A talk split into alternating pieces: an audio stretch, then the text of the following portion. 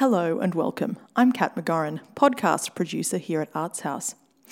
Since you're here, it's likely that at some time in your life you have enjoyed going to see live music, be it a concert, a gig, or something more low-key.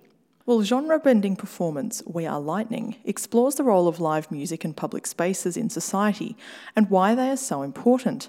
I caught up with Joff, one of the co-creators, to get an insight into what he thinks we lose when public spaces are forced to close. Everywhere we went making this show, Sam and I would talk to local musicians. So we've been making this show in Melbourne, Bristol, the Midlands of England, and London as well. And it's just come out of all these conversations that this is a huge problem, specifically for small to medium scale kind of bands. So we've got the O2 arenas and we've got the Rod Laver arenas, and that's great, but there's the places that exist for experimentation and for development are slowly starting to dissolve those opportunities. We're pretty lucky here in Melbourne, and lots of the listeners will remember the Slam Rally. But, in Sydney, it's a real fight. And in Western Australia and Perth, it's a real fight as well. Because it's just getting harder and harder for landlords and publicans to make a profit out of these venues, and that's totally understandable.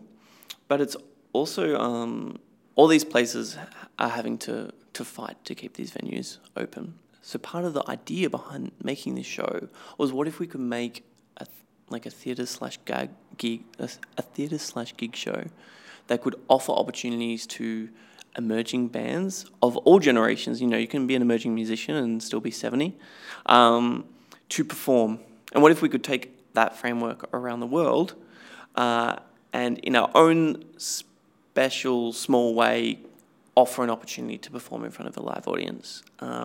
So for We Are Lightning, there'll be a band of 15-year-olds who will actually play their first ever gig on opening night as part of this show. And so just in that in itself, in terms of how I'm thinking about my art and what I create and put out into the world, just that alone is really important and a wonderful thing to just offer a group of 15-year-olds starting out.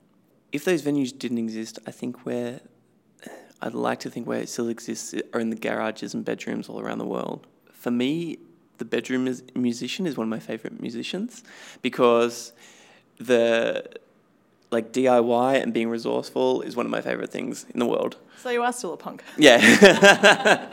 So for me, that's super exciting. And again, maybe part of this show, it's bringing some of that practice and some of that lifestyle onto the stage. So with the choir, I think, that we're working with in this season, they're a collection of 5 choirs that operate over 5 neighbourhood houses across, from Kensington up the road to Brunswick. So in that way, it's kind of mind-blowing for these this 35-piece, pretty much their senior, or elders of the community. For them to perform is quite a big deal, because it's something that they do in their own time and they find a great joy of it just in these small little neighbourhood houses, and now they get to share that with an audience. So in that celebration, I think maybe that's a little nod to the importance of music when it's taken out of the venue, and what people's ability to create their own little subcultures. In terms of music venues, a lot of things have happened over in the UK, and maybe because this is a collaboration with the UK artist, Sam Halmarek, we talk a lot about what's happening in the UK and those closures of venues. Particularly we were booked early on to perform at the Arches, which is in Glasgow, which was a vital kind of electronic music and live music venue. And it got shut down by the local council. So we kind of refer a lot to the procedures in which they closed down that music venue. So they started to demonise them in the press for the substances found in the venue. So every 2 hours after 10 p.m, the council demanded that they would turn on the house lights and have 1 minute of silence during a club night, and also for them to the venue to record every single substance that was found in the venue. And the venue did that really diligently and handed it into the council, and the council used that that paperwork to close them down as part of their case. It's to say that that's all this drugs on the premises.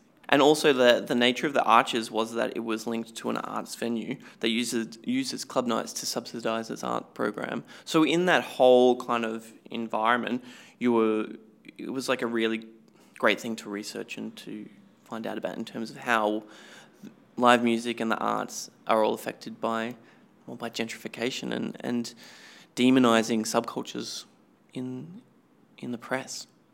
My favourite punk song, growing up, my first favourite punk song was called I Don't Want to Be a Xenophobic by this band called Raycore, that punk Melbourne band. And for me, growing up in the punk hardcore scene introduced me to politics and taking a stand for something. And my first band, Procedure 286, our first ever song was called No Different. And it was about the racial issues that we saw in the playground every day, like at lunch, like when we were smoking behind the shelter sheds. And we decided that we were really interested and excited to write music about like social justice. And so, and I was only 15 and 16 and learning all these new terms and words and finding my new favourite bands. And so for me, like, it was a really formative time being young and going to all these shows, because it was a really positive attitude and it was quite violent as well in terms of like taking a stand. So I find as I get older now, and I've been very lucky to have maybe I think 13 years of being a professional artist, that now in this time I'm able to reflect on what was really important for me in my development and how can I build into my artwork some opportunities that give, small chances for, younger people to get on board and hang out and create something awesome. Thanks for listening to this Arts House podcast. For more information and to find out what's going on, visit www.artshouse.com.au.